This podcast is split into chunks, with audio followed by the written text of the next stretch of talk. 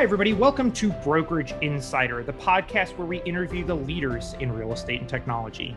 I'm your host, Eric Stegemann, and I'm the CEO of Tribus. We're one of the largest independent prop tech companies in real estate and providers of custom brokerage technology to medium and large size brokerages all throughout the United States, Canada, Canada, and even around the world. Now, today on the show, I have the most sincere pleasure of having as my guest Joan Doctor. Now, Joan is the president of Berkshire Hathaway Home Services, Fox and Roach Realtors. It's a division of Home Services of America and one of the largest brokerages on its own in the entire country, on top of being part of Home Services, the largest brokerage in the entire country. Fox and Roach has more than 5,500 sales professionals in 75 offices in Delaware, New Jersey, and Pennsylvania. Joan was recently named to the RISMedia Newsmakers Hall of Fame, along with other very prestigious folks like Sherry Chris, Alan Dalton, and Dan Forsman. Joan, thank you so much for taking time out of your very busy, busy schedule to join us here today. Thank you so much, Eric. I really um, am, am pleased to be with you today and look forward to our conversation. Me too. Me too. So, you know, first I want to start with your background. Um, you bucked the trend of the average agent today, and that is you started your real estate career at Fox and Roach, right? Yes, I did. I did. And I've never, ever left. We've just changed names many times, and uh, I've gone along for the ride. Really That's, good one. That, yeah, for sure. Amazing. And uh, if, if, uh, without going into specific numbers, you've been at Fox and Roach now for over 30 years, correct? Correct. Yes. And I that, could have gone anywhere, right? Sure. Yeah, for sure. With your, with your pedigree. Now, now when you, no. oh, go ahead. Now, I was going to say uh, most agents have many choices, and um, that that's that's a the, it, that's a great thing about real estate. We have so many choices, and and I remember uh, when I joined, I was told, you know, if, if real estate wasn't my thing, we had mortgage, title, insurance. I could try out one of those businesses for sure. I, have actually uh, long joked about the the uh, the real estate industry, and one of my favorite things about it is that you could sell the same home three times, and it would be different each time, right? Yes, yes, it would. So always different. I I listened to a different podcast, and I could hear your passion for the business. Still, after thirty something years in the industry, I could still feel your passion as I was listening to you on this other podcast. And one of my favorite things about this business too is that every person that enters this business, it seems like they're so positive and more importantly, it seems like they're willing to bet their paycheck on the fact that they can wake up tomorrow and make a sale. What was it specifically that made you decide to go get your real estate license and start in the business? Well, like many other agents, um, we all buy buy houses eventually, and we either have a great experience or we might not have such a good experience. And depending on where we are in our lives, and I was at a place in my life where I was not so happy with my current career. Uh, bought a house. I had a pretty bad experience, and I envisioned myself in the place of that realtor thinking that I could do much, much better for people. So that's kind of what started me off, if that makes sense to you. Um, for sure, for sure. And and I I had been um, a teacher, which many people know that about me, and which I did enjoy. And I was a special education teacher, and I taught emotionally disturbed boys. So what I really liked about that was the way I could help them in their personal lives, as well as educating them. However, um, at the time that I decided to get into real estate, I was at a really a point of frustration in that um, these these got these kids, they were 16 to 19 years old, would learn a lot in class and and uh, we we do group sessions and and they would seem to move along emotionally but they went home and they went home to really um, upsetting environments environments that caused them to be somewhat the way they were and i started to become frustrated that every day uh, i was we were backtracking and not moving forward and i always like to see progress so I, I became frustrated and at that very same time, you know, happened to buy a home and uh, think, hmm, there's, there's maybe, maybe I could do this. Well, it sure seems like you did it. um, you know, and, and so how did you have that issue when you started selling real estate that so many agents do where it's it's tough to get your first sale?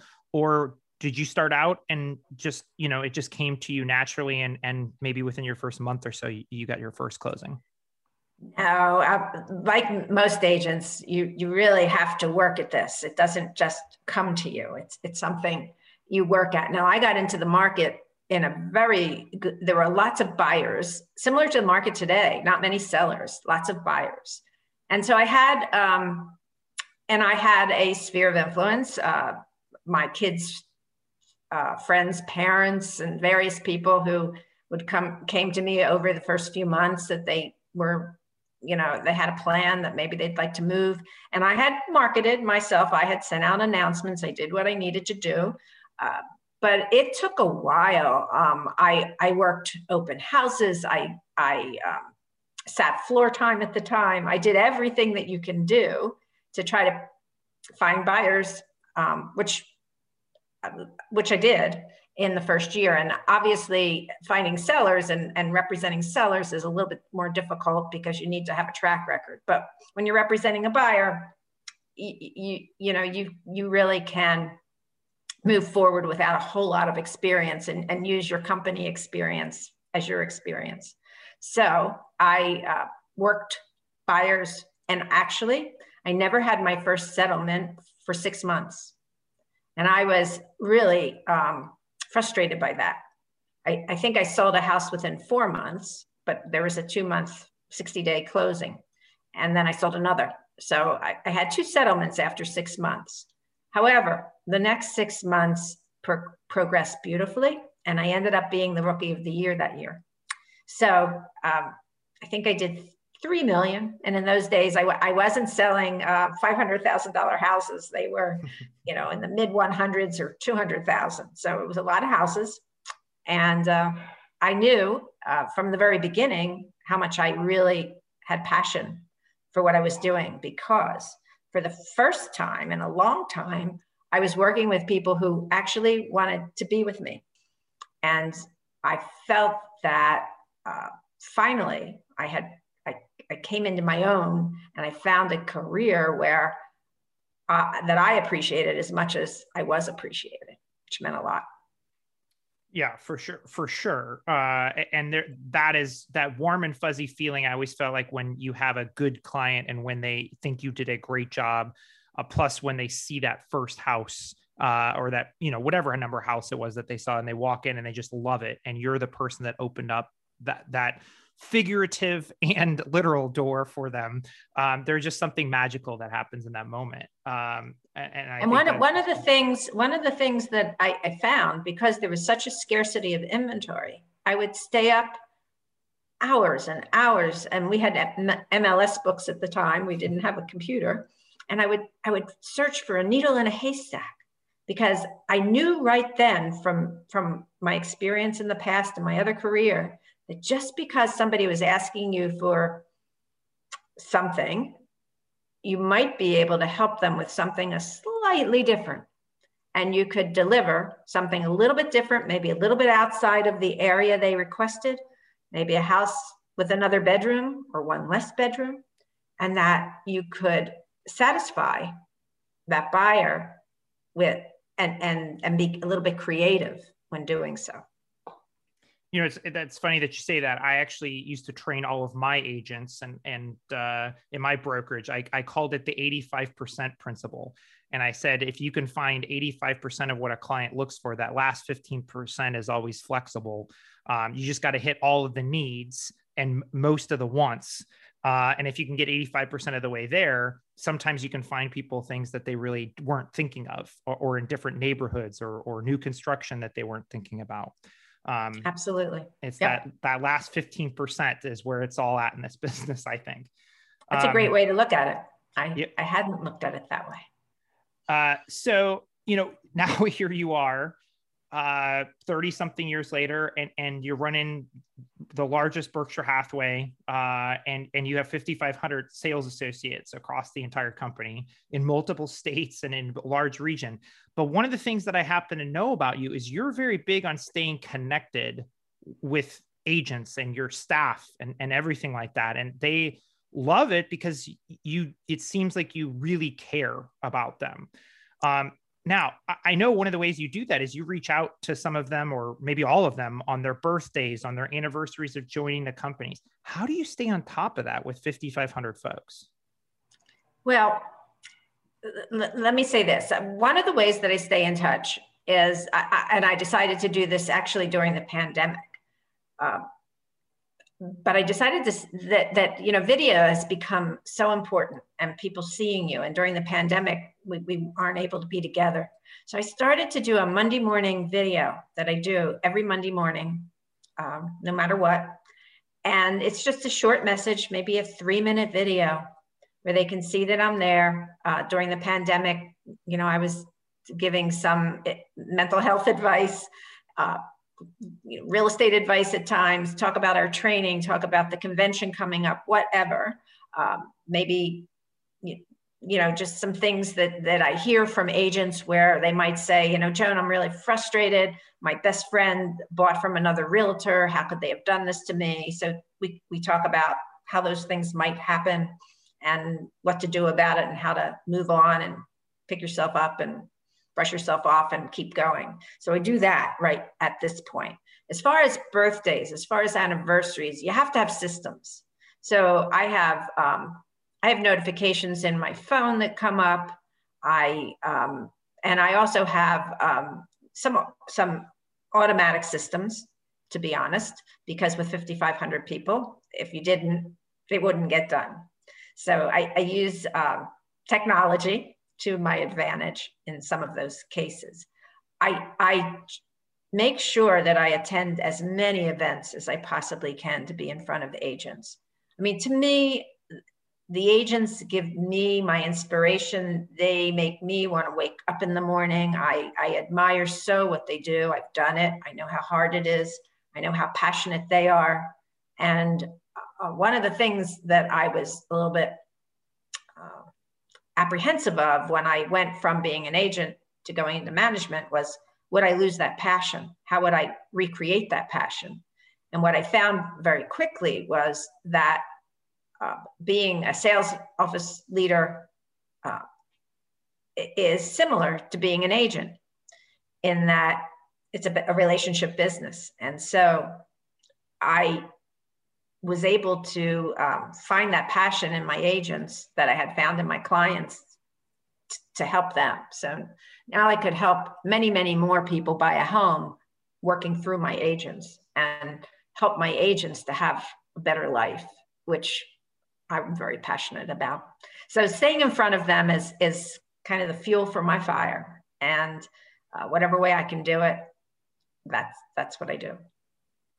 That's great. Uh, so in in you know 30 years of this obviously there's been changes you talked about just having systems in place and and obviously 30 years ago there wasn't systems uh, like we consider them today uh, in terms of being able to track things there was a a, a rolodex and and uh, post-it notes and and uh, by the way, too many agents still use post-it notes as their systems today. They're a uh, system. Uh, they if they work.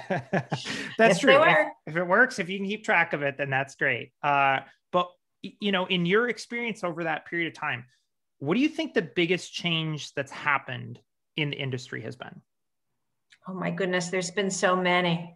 Um, first off, you know, the internet came to be when I was in the business and when um, before, I guess when I first managed, there was no internet. So we, um, right, we were the gatekeeper and how that has changed. We are, you know, we, we stopped being the gatekeeper in 2000 and the consumer had the information. So we always needed to be the trusted advisor for the consumer.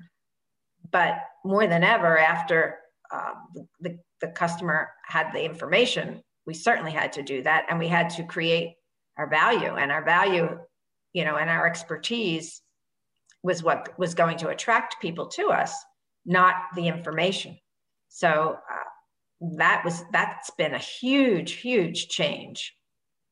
After that, you know, it, it's it's just been um, one change after another. You know, with the use of social media, and I'm sure I'm skipping a lot of years getting from the internet then to social media, but uh, certainly the way that people can, um, you, you, know, and the, it, the way that people can be with other people without having to leave their home, even before the pandemic, really changed our business.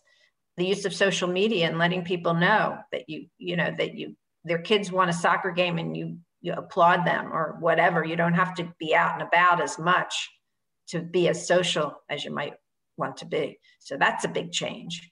And I think over time, um, you know, it, it used to be a market for brokers. When I got into the business, the broker was king. Um, then, then the agent was king. Then the consumer was king. The consumer is still king, but the agents are right up there behind them and they have so many choices and it, it's hard to decipher uh, you know which which broker is best for them and uh, oftentimes they're told things that don't come to to, to be and and so uh, i think it's harder for an agent today as far as the consumer there's so much information so much on the internet and they really need the best agent they can find to decipher, you know, what their needs are and and what would be best for them. So lots of changes. For, sure, for sure. And and one of the things you mentioned, you know, it, it, uh, there was a sociologist, Robin Dunbar. Have you ever heard of Dunbar's number before? Mm, I think maybe, but I'm not familiar essentially uh, he came up with the concept that uh, that the average person can only keep track of 150 relationships in their head and uh, and have real meaningful relationships with them and of course social media brought us to a position where you know you you can still have a a semi at least semi meaningful relationship with a whole lot more than 150 folks by just doing that applaud or or or staying connected in those ways or or certainly now in terms of using systems uh, to keep track like a crm of all of your clients uh, and keeping track and, and touching base with them on a regular basis um, that has empowered us to grow. And that's how you get to these i think these mega teams and, and uh, agents that are doing so much business uh, not only are they great agents, uh, ho- hopefully for the most part, but they're they're also just very good at these systems and, and being able to grow that sphere uh, right. of people that they can communicate with or stay in touch with on a regular basis. So, um, well, you you bring up a good point because back when I started, there were no, no such thing as teams, right? That was a small broker in his office. That, you know, we we as a company have have promoted teams since 2000. Uh, that's coincidental with the uh, beginning of the internet, right?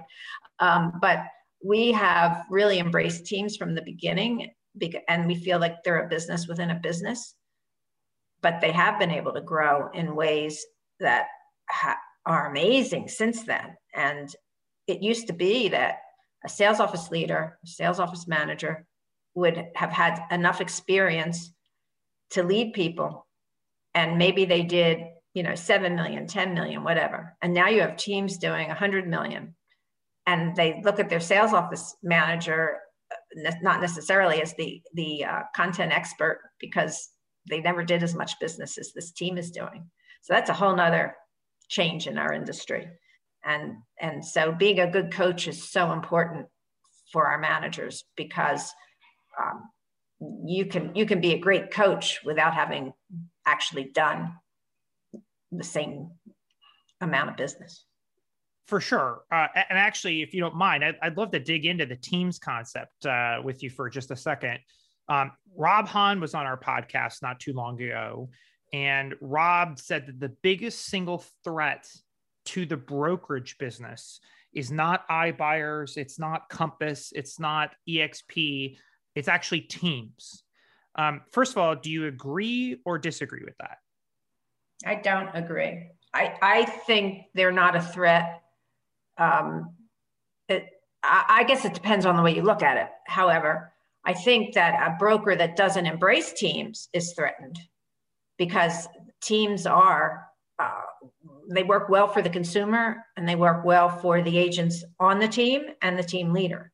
So I think as a company, you've got to embrace teams and help them be a better team. So for instance, a lot of the team leaders are great sales agents, but they don't have that management experience. And they need the help of a great manager, a great company to help them and counsel them and coach them to be a manager to a certain extent, to lead their people, to retain their people. So in my mind, as, as a our job as a brokerage is to help these teams and consult with these teams to help them to grow and to retain their best people and then you become invaluable to them because you're helping them also with Correct. just not just the, the recruiting side but uh, and the retention side but also the operation side and that that's actually Correct. something that i dug into with rob of saying you know hey a lot of teams don't want to deal with this uh, but then his counterpoint to me on that more or less was yeah, but um, even if they're paying 7% or, or some very low commission split percentage to the broker, that still ends up to be a lot of money when you're selling $200 million a year of real estate. So do you, do you think that the, the systems and the tools that can be provided by a brokerage, maybe not today, but let's say in five years from now, do you think the systems and the tools um, and the, the coaching, uh, like you're talking about, uh, and the recruiting and the retention capabilities for keeping people on teams. Do you think that's enough in five years from now to keep a mega team at a big broker? Well, here's what I think about uh, the. I don't think the systems and the tools are necessarily what will keep a team at a brokerage. I do think the relationship and the um, the counseling and the coaching is very important. The, the teams are usually entrepreneurial and they want to differentiate themselves. And they may not want to use any of the systems that you have because they don't want to look like another team or, an, or another agent in your company. They want to, you know, look very, very different. Now they may use back end systems if yours are good enough to support them.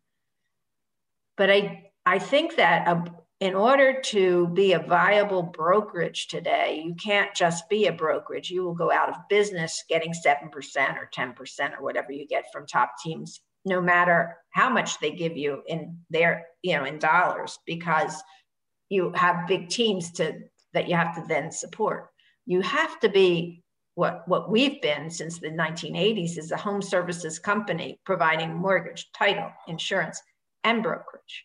And if you do that, then you have the profits from the other businesses that you can throw back into the brokerage business to help support the teams and the individual agents. So, do you see Some, brokerage?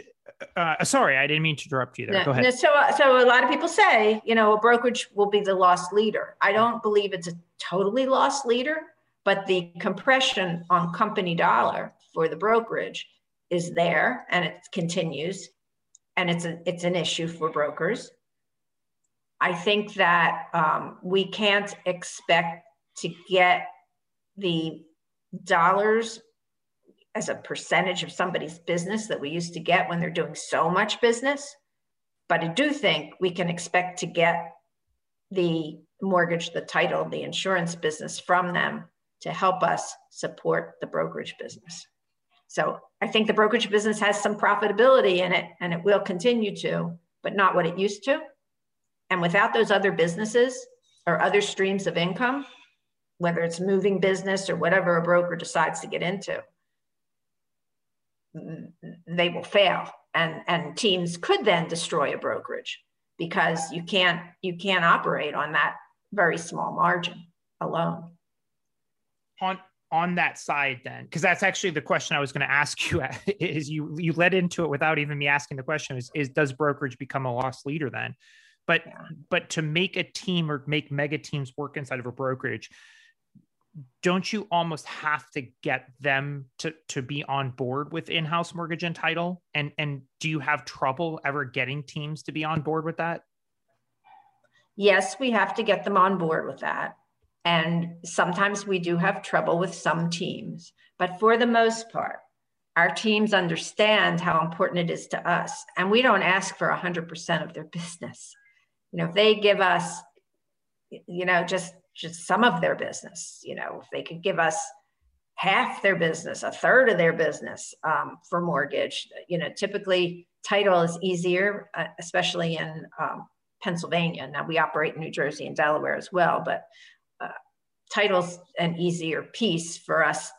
Um, and I and I'm not exactly sure why that is. I have my my thoughts on that, but I won't go into it here. I, I think that they're willing to help. They're willing to support the broker they want to be with. I mean, a lot of our agents really enjoy the Berkshire Hathaway brand be, because their clients do. It's an upscale brand. It's a brand that attracts people. It's recognizable. It's gotten all types of awards. And so they want to be with that brand and they're willing to pay something for that uh, certainly not a big percentage of their commissions because they have a team to run and they have their own administrative costs and they you know they they if they want to keep their the members on their team they have to su- supply services to those people in addition to what we as a company provide so i think um, is it a lost leader it's it's it's it's totally i don't think it's totally a lost leader but i do think there's compression on company value and will continue to be will there will continue to be yeah. But you know, you have to pay. Let's just think about it. I mean, no matter what business you're in, if you're going to take up space, you have to pay for it, right? You have you have to pay for your space. You have to pay for the various services that you you want to use, and they either pay a broker or if they went out on their own, it would be much more expensive. So I'm not sure what Rob was referring to, but if this team went out and they had to totally lease space and do everything from scratch, it would be much more costly than being under the umbrella of a broker. Well, I think he was referring to more of the models uh, and and teams going more to a model that's like an EXP. And I'm not saying they go to EXP. I'm saying they start a brokerage that's that's completely virtual. You know, where they don't yes. have space and and yeah. uh, they provide minimal uh, um, items to their to the agents uh, that right. work for them um, you know they're using their cell phones they're not using an office company phone line and, and they're using mm-hmm. um, the, the tools that the broker has paid for for crm and website and, and things like that um, and so they're saying well the you know i think what rob was was alluding to was the cost can be not zero but w- again when you're doing 200 million dollars worth of sales in a year like some of these mega teams uh, can do uh, you, you end up with potentially saving, you know, maybe a million dollars plus in terms of, of commission income, even with that percentage points uh, that they would be giving up to a big broker. Um, and, and and I think that's the biggest thing is is it does the does the team leader want to take that on? And I do find most team leaders they want to be out there managing their team and not worrying about P and Ls and uh, from a brokerage and worrying about paying rent. Um, but I think as the numbers increase and as teams grow larger, uh, where you now have these some of these mega teams, particularly in KW, where they're expansion teams across the entire country, it seems like that is a a, a, a an imploding proposition at some point. Um, it could be if they don't feel they're getting the value that they're paying. So it, it just it depends on what they're being charged. One of the things that keeps a team together and also keeps a company uh, strong is the culture. And when you're virtual, totally virtual, and you're not together, it's really hard to keep that culture alive and viable. And so I understand virtual brokerages and I've talked to various virtual brokers, and they still have to get people together to keep the culture, to keep the people, because I can tell you that through COVID, our culture has been affected because we're used to being together. We're used to, you know, gaining insight from each other. We're used to, um, you know, walking down the hall and saying, I've got this coming and, oh, I've got this buyer and working deals. And you don't have that as much. And, and so I think um, there's some cost to doing business. And, and I don't think there's anyone out there, no matter, you know, pay, paying any broker a million dollars, we're not getting anywhere near what we used to get um, no matter how big the team is. I think there's, and I think there's a limit to what they're willing to pay you. But I think they're willing to pay you something for the VAT, depending on the value. But if there's value in the brand, value in the culture, value in their the their what our people tell us is they like the other people that they're working with. So they want to be part of our company so that they can be have these other people surrounding them that helps them in their business and they help others.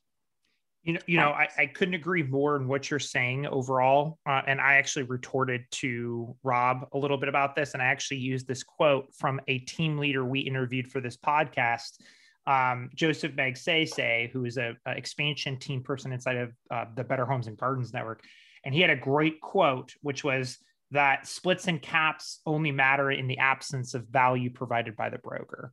And uh, I just thought that was such a great quote, and I think it's exactly what you're saying here.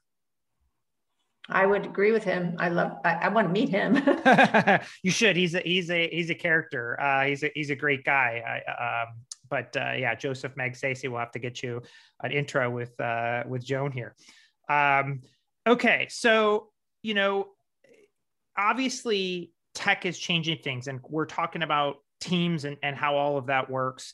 Um, I know in the past, Fox and Roach added or, or moved to a model a few years back where um, it's what I refer to as a best of breed approach, where you know you have an email marketing platform um, and you have a uh, CRM system and you have a website platform um, and you have you know other tools that are out there, transaction system, etc. And that the the tech approach at Fox and Roach previously, uh, or at least for the past few years, has really been focused around bridging those best of breed tools together. Um, how has that gone, or what have you heard about from your agents about using that best of breed model? Well, we, unlike some companies, we don't build it, we buy it. And then we customize the tool as much as we can to fit our model and fit what fit our needs. And we've we've gone to, you know, gosh, years back even to single sign-on so that that somebody could sign into our our intranet and they could get into the MLS and they could get into our CRM and they could get into the marketing tools, et cetera, et cetera. And that's worked pretty well. I would say that it's a constant struggle to find, you know, the best of breed tools. And the other thing that's happened, which has caused us some agita, is that some of the companies that we've we've um, been using, you know, they end up being acquired, as we've seen with Showing Time this week. so when that happens, and although nothing's going to change with Zillow purchasing Showing Time, it, it makes you a little, it makes you think and makes you take pause as to what you should do next and will it affect your business. We happen to be using Contactually, which I thought was a great CRM. And, and then it was bought by Compass and things changed with it as far as our use went and we had to abandon it so i think the problem with with purchasing technology best in breed is if you know these are a lot of startups that that you know they build their value and and they sell and depending who they sell to you're you, you could be stuck as far as how it works for the agents it works really well because it's all we have it all connected and everything integrates with everything. It takes a lot of work on our part to do that, but that's what we do.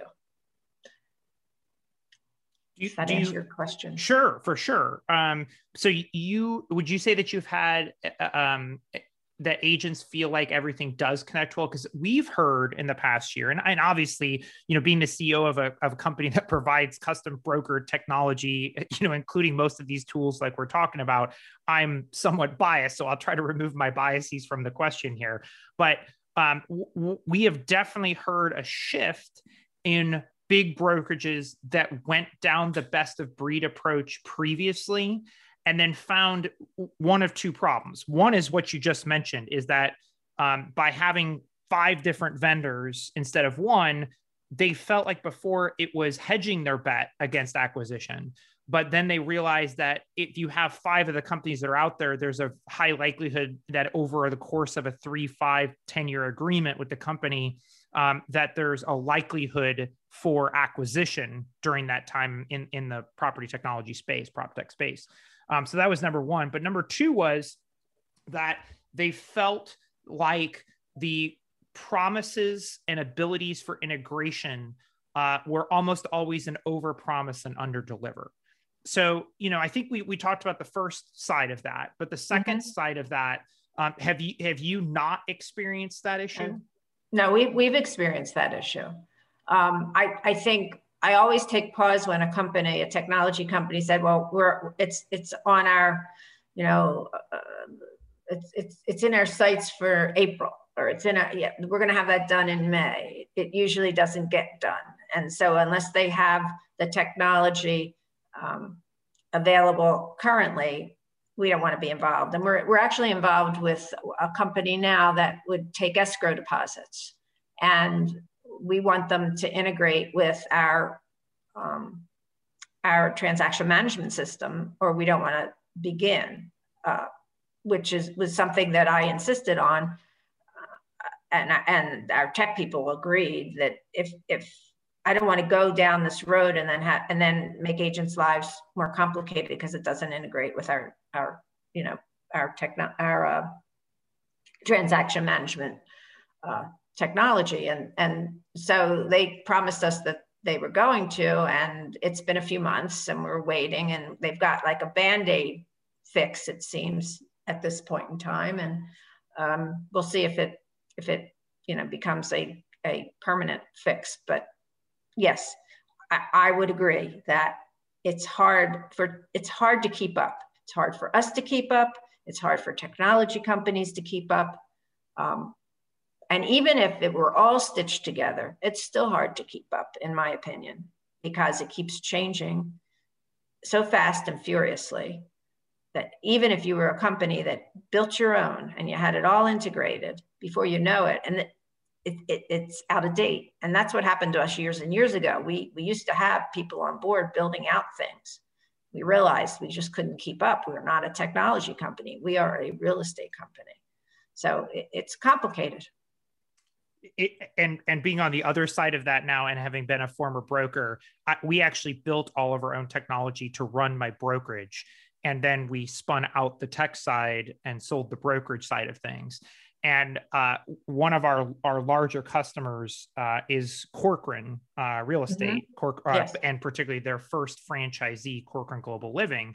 And that company, when they first signed up with us, they had built all of their own technology and realized that for the cost of licensing it uh, from us, it was cheaper than having the entire staff of people uh, that they were having that weren't maintaining the system and keeping it up to date. And when the MLS decided to change something tomorrow uh, without telling anybody about it, they they didn't have the staff, the capabilities inside of their staff to jump on that and fix that problem. So absolutely. Um, yeah, yeah, and especially hearing the same things. yeah, I, I, hear it all the time from big brokers, and and what you just said, I think rings so true is that you're either a real estate company or you're a technology company, and and it's nearly impossible to be both at the exact same time. And, and be, at least be good at both, right? Exactly, exactly. now you said something in passing that I just want to come back to for a second, um, and and it was a, a fleeting comment, but I definitely want to come back to it, which is you know this past week, Showing Time uh, got acquired by Zillow, and Showing Time was the largest um, independent non non uh, uh, private equity uh, owned organization in real estate. Um, and they got acquired by Zillow for $500 million. And they have showing data in their system for, you know, the vast majority of, uh, of, of listings and transactions that are out there going back 20 something years and you said that you weren't it, it seemed like you were saying you weren't worried or nervous about zillow having that data I, i'd love for you to explain that comment a little bit more or maybe i misunderstood you well zillow has assured us and showing time has assured us that they're not going to uh, use that data for Zillow, to zillow's benefit for now i believe them but do i think that that's a long-term strategy for a company like ours? No. I think that we have to take control of our destiny somehow. I I think that, you know, Zillow won't use that information until they use that information at some point in the future when it, you know, they they go in a different direction. So the one thing that that um, you know I've talked to with our technology people is that we need an end-to-end platform. Nobody really in real estate has that where you can, you know, start out and go through start out with a listing and and go all the way through to settlement and and have all the technology within that platform and in, within that company to get everything done and so we're be, we're be, uh, what should I call it? We are um, dependent on companies like Showing Time that now's bought by Zillow, and Zillow now is a broker. So, do I want another broker, no matter how well intentioned they are, to have the data for our customers and clients? No, I don't. But I don't think there's any immediate danger, is what I guess what I meant to say. You, but I do think there is a long term risk in allowing another broker to have all of your information.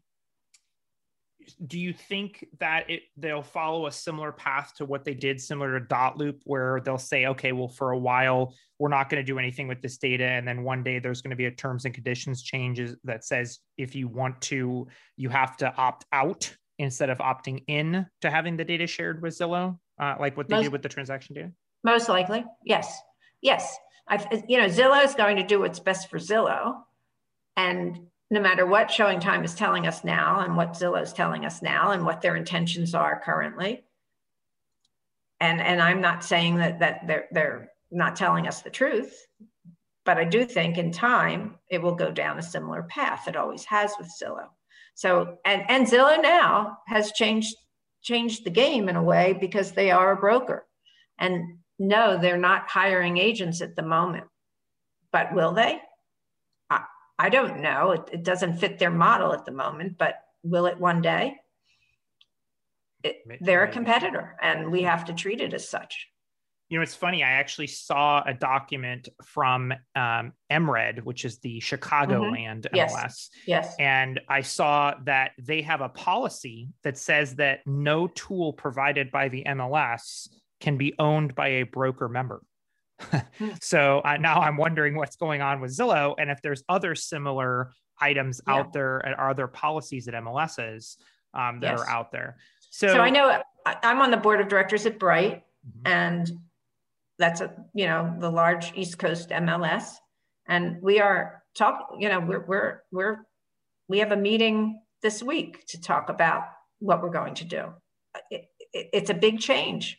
It's a big change, and we, you know, the the un, the unfortunate thing is that Showing Time, you know, had the the a mass amount of business across the country, and there's not a, a, a second competitor, you know, coming up behind them at the moment but believe me, there will be. But do we want to make the same mistake again? Or do we take control of our destiny? So I think the MLSs should take control of their destiny and, and figure out their own showing time personally. Um, and NAR is looking at what SentriLock and you know they're they're offering a webinar this week and Realty Alliance has another company they're looking at and and so they'll be they'll be competitors to showing time. I, yeah, I mean, in our space, Tribus bought a company. We bought a company uh, back in November uh, called Solid Earth that makes technology and, and software for um, MLS MLSs. And that was the very first, I mean, within minutes, we had phone calls from the MLSs saying, Can you build this? right. um, and uh, uh, because one of the, the tenets of Solid Earth is that the MLSs own the data. Uh, we make products for them, but in our agreements, we don't do anything uh, third party with them and nobody else can have access to them. And so we, of course, got those phone calls. But that actually brings me to exactly where I was going next, uh, was to talk about um, Bright and some some other uh, things along with that. So let me start out with this question. You know, Bright is the, I believe, the largest or maybe the second largest now behind CRMLS uh, MLS yes. in the country. Yes. And you know, your organization, obviously, you're involved with the board. Your organization is a huge part of their overall user base. Um, how do you see MLSs managing costs and expenses and features going forward? In an ideal world for Fox and Roach Realtors, um, what service or services or breadth of services do you see that an MLS should be providing? Well, at Bright, we we we say, you know, we talk about being a data company. So we have the data. But I think we're more than that. I think that what an MLS can do to make sure that they retain their customers, the, the agents and brokers, is to make their lives easy and, and provide, you know, a, a things for the agents that the broker wouldn't necessarily provide because of economies of scale, et cetera. So one of the things at Bright that we're looking at is that we can provide in a certain price range the number of showings that have taken place in a certain neighborhood. And that's information that as a broker, you only have your own individual information. But as a multiple listing service, you have everybody's information and you know you you can give that data that those numbers to help people make decisions you can give that information. You can gather it you can you know you can create reports et cetera that a broker on their own could not do. Um, another thing that i think that the mls can do very well for agents and for brokers is a lot of the statistics you know and reporting that agents use and brokers use to determine what they're going to do next and determine you know determine their business model not model but they're to see where their business is headed.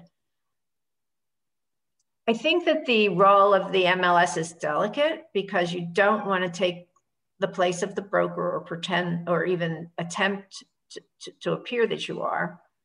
Yet you want to provide services uh, besides being the um, you know the, the, place where all, all the listings are because now all the listings are lots of places and so you don't want to be usurped by companies um, because I don't think that that every agent believes that the, the um, you know the MLS handles co- compensation and cooperation and compensation, but I don't think everyone believes that you need an MLS to do that so I think they need to, like everyone else, make sure that their value proposition evolves. That could be very different tomorrow than it is today. And you know, they have our MLS Bright has been the um, they've taken the place, I guess, of of was it List Hub who used to provide all the listings to Zillow, mm-hmm. and so it goes right from our MLS to Zillow. So they provide all that, all, all that while brokers want to do it. But will there be a time when brokers, you know, don't want to do it? And, and so they've got to continue to evolve their value proposition. And, and right now Zillow has the eyeballs. Um, and, and I don't think it's, it's not clear to me how they can be a broker, be a mortgage company, and still be the portal. Uh, something's going to give there. I'm not sure what. We'll we will see it play out, but that's actually uh, uh, brings me to my, the next question, which is around the idea of Zillow's rival. So you know, for a long time, Zillow kind of everybody thought, okay, well, there was Trulia in the beginning, was Zillow's rival, then Zillow bought Trulia. Um, and then, okay, Realtor.com is now the rival, um, and it's it's really seemed like Realtor.com has faded away um, uh, as being a true rival to Zillow. But here comes CoStar, and so yeah. you know, CoStar they're the biggest holder of commercial real estate data, and they pretty much consolidated the entire commercial MLS industry through acquisitions. Uh, they uh, I don't just very recently made an increased offer for CoreLogic, who's the biggest holder of residential uh, real estate data. Yep. Anything to be concerned about there uh, for particularly for big brokerages like yours? I think there's a lot to be concerned about with all these companies. Um, but I don't think that Coast, I mean, CoStar I mean, who who should be concerned about CoStar? I think the MLSs should be concerned about CoStar potentially, although they they claim that that's not they don't want to um, do that. I'm not sure of the real. Yeah, I would guess that with any of these purchasers where where it becomes a monopoly, and with CoStar, you know that they have they're costly, and so they're certainly not as as inexpensive as an MLS. So many of certainly the resi commercial agents don't want to join CoStar because of the cost. I think you have to be careful. I think we all have to be careful and we all have to have our eyes wide open. Um, I mean, these are mega bucks that are, they have so much more money than any any one broker. CoStar does, you know, or Zillow does. Um, it, it, it's something to be concerned about. Absolutely. I, I'm, I'm not naive. The, I'm just, you know, we're just watching at the moment all of this happen around us. So we need a strategy. We need a three to five year strategy as a broker. And as an MLS, you need a three to five year strategy. Yeah, for sure. I mean, do does CoStar start stepping in and buying MLSs uh, or at least MLS software systems and i mean that's what they're doing with corelogic right, right? Yes. so not only not only is corelogic yes. the largest holder of residential real estate data but they're also the largest single provider of mls software systems Correct. Uh, that's out there so yeah and so bright bright uses core we use corelogic we use other things but we do have corelogic it, it's it's it's an issue the you know so does the biggest behemoth win I'm not sure. And and of course with Zillow and with CoStar, because they have access to the capital markets, uh, and they can just go print more stock and say, "Hey, we bought another company and consolidated uh, under one," and you end up with this duopoly more or less between CoStar and Zillow down the road somewhere. And I think that's what I talk to other brokers about, and and they're sitting there saying, "Look, if they're holding all of the data, if they power the MLS." they could go out to all of the MLSs and say, hey, you need to raise your prices. We're raising the price of Matrix uh, by 50% this year. I mean, commercial, if you were a CoStar member when I was a CoStar member t- 20 years ago, you know, it was it was 50 bucks a month, something like that. It was it was inexpensive. And then they started tacking everything in. And then when they bought LoopNet, you know, then it, it went to as high as twelve hundred dollars a month for a license of of CoStar. Right. It's, uh, so different than the MLSs. What do they charge? Thirty dollars a month, forty dollars a month, fifty dollars a month. I mean, the agents w- won't know what hit them. It, it will. What w- it would do is knock all of the low to mid level producers out of the business. Yep. Exactly. Exactly. Um, and, and then you ha- people- then you're left with the mega teams who can afford it. And, and, they're and, not paying their broker; they're paying the MLS. Yep, exactly, exactly. That's exactly what I what I uh, where I think Rob was going to a little bit there too was, um, you know, does the the holder of the data become the winner, the real winner? It's the old uh, picks and axes uh, analogy, right? If if you can have the data, if you can have the systems. Um, that's where the money's to be made in the industry. Who cares about the miners going out and, and actually, Eh, you know, getting the gold out of there. They're they're not making much money. It's the pick and axe sellers that are making all right. the money.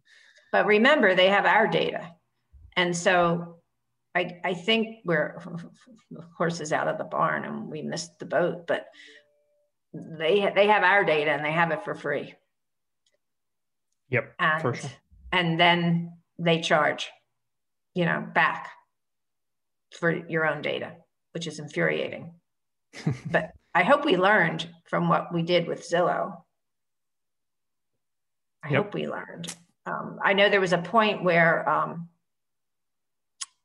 Facebook was trying to get the data, have have I guess HomeSnap send all the listings to Facebook, and I sat on the broker public portal board. And when I heard this, I said, "Does this thing ring familiar?" Because oh, they don't want any money. I said, no, not right now. They don't, you know, because they, they, have other things on their their website. They, it's not just real estate website. So, but it's the same thing all over again. If you give them everything and they have it, and that's where the eyeballs go, then they can easily sell it back to you. Yep, that's that is the truth. Um, speaking of that, let's let's keep talking about CoStar for a minute here. When all the data is CoStar not long ago also bought HomeSnap and bringing bringing the conversation circled around here. HomeSnap is the public official public portal, not only for broker public portal, but also for Bright MLS. So knowing that CoStar, this company with this data access, has has that and is now powering that. Do you foresee, and, and as a board member, you, I'm sure you can't talk about Bright specifically, but do you foresee MLSs wanting to move off of systems, or or even broker public portal wanting to move off of systems that are powered by CoStar owned companies? So I'm no longer on the board at at, at uh, broker public portal, so I'm not sure wh- where they're headed.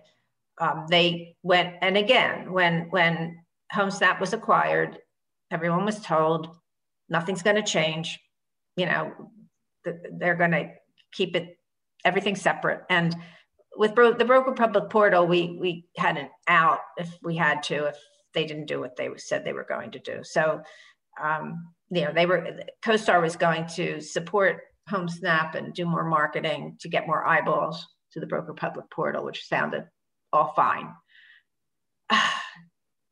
as far as Bright and, and HomeSnap, we have an arrangement. Yes, it's the app for Bright. It's it's the app that that the brokers have adapted. It's our app, um, and I guess we'll just have to see. For right now, it's a fabulous app. Happy to have it on, you know, with our branding on it. But we'll have to see what what happens with that, and and you know how expensive it becomes. I mean there are contracts that are signed and nothing can happen right away. So i think it's a, a it, it, you know we have to evaluate options whether you're the broker whether you're bright whether you're another mls whether you're the pu- public portal. You've got to evaluate these options and and there will be other other options i believe since technology continually changes well, I have one last question for you here, Joan, um, and I, we are we are already over time, but I'm going to ask you this one last question that I ask all my guests, and feel free to take a second if you need it. Uh, but that question is, you know, looking back on your storied career in this industry, looking back on anything, whether it's today, 30 years ago, etc. If there was one thing that you could go and change about the real estate industry, what would that be? Oh my, it's a loaded question. if I if there was one thing that I could change about the real estate in- industry, I wish we wouldn't have been so naive.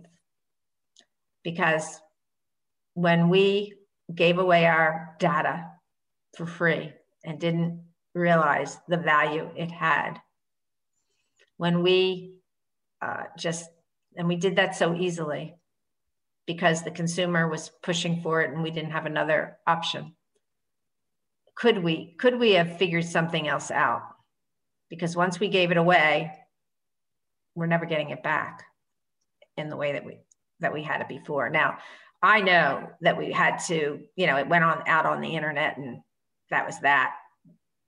But when you when you look at other at these companies the portals and you realize the power that they have with the agents you know, with the clients. It just seems that there was a move there somewhere. I'm not sure what it would have been. People smarter than me could have figured it out, but I don't think we had enough foresight as we just allowed others to step in and do their thing. Well, Joan, thank you very much for all of your insights here uh, today. It's been really enjoyable talking to you um, I really thank you for coming on the podcast and uh, and and talking about all of these topics that are that are time, especially the ones that are timely about right now. Um, and we we hope maybe we'll come on and and in six months again jump back on and kind of recap where where and what we saw, particularly on on some of these items here at the end. So thanks so much for joining me. Oh, it's been my pleasure, Eric. I, I, I was happy to do it and it was a fun conversation. And I look forward, yeah, I'd love to come back in six months. That'd be great. Well, thanks everybody for listening to Brokerage Insider. Today we had the pleasure of interviewing Joan Doctor, the president of Berkshire Hathaway Home Services, Fox and Roach Realtors. Make sure to subscribe to our podcast via any of your favorite podcast players to get this podcast episode plus any of our future podcast episodes delivered right to your inbox every single week. Thanks so much for listening.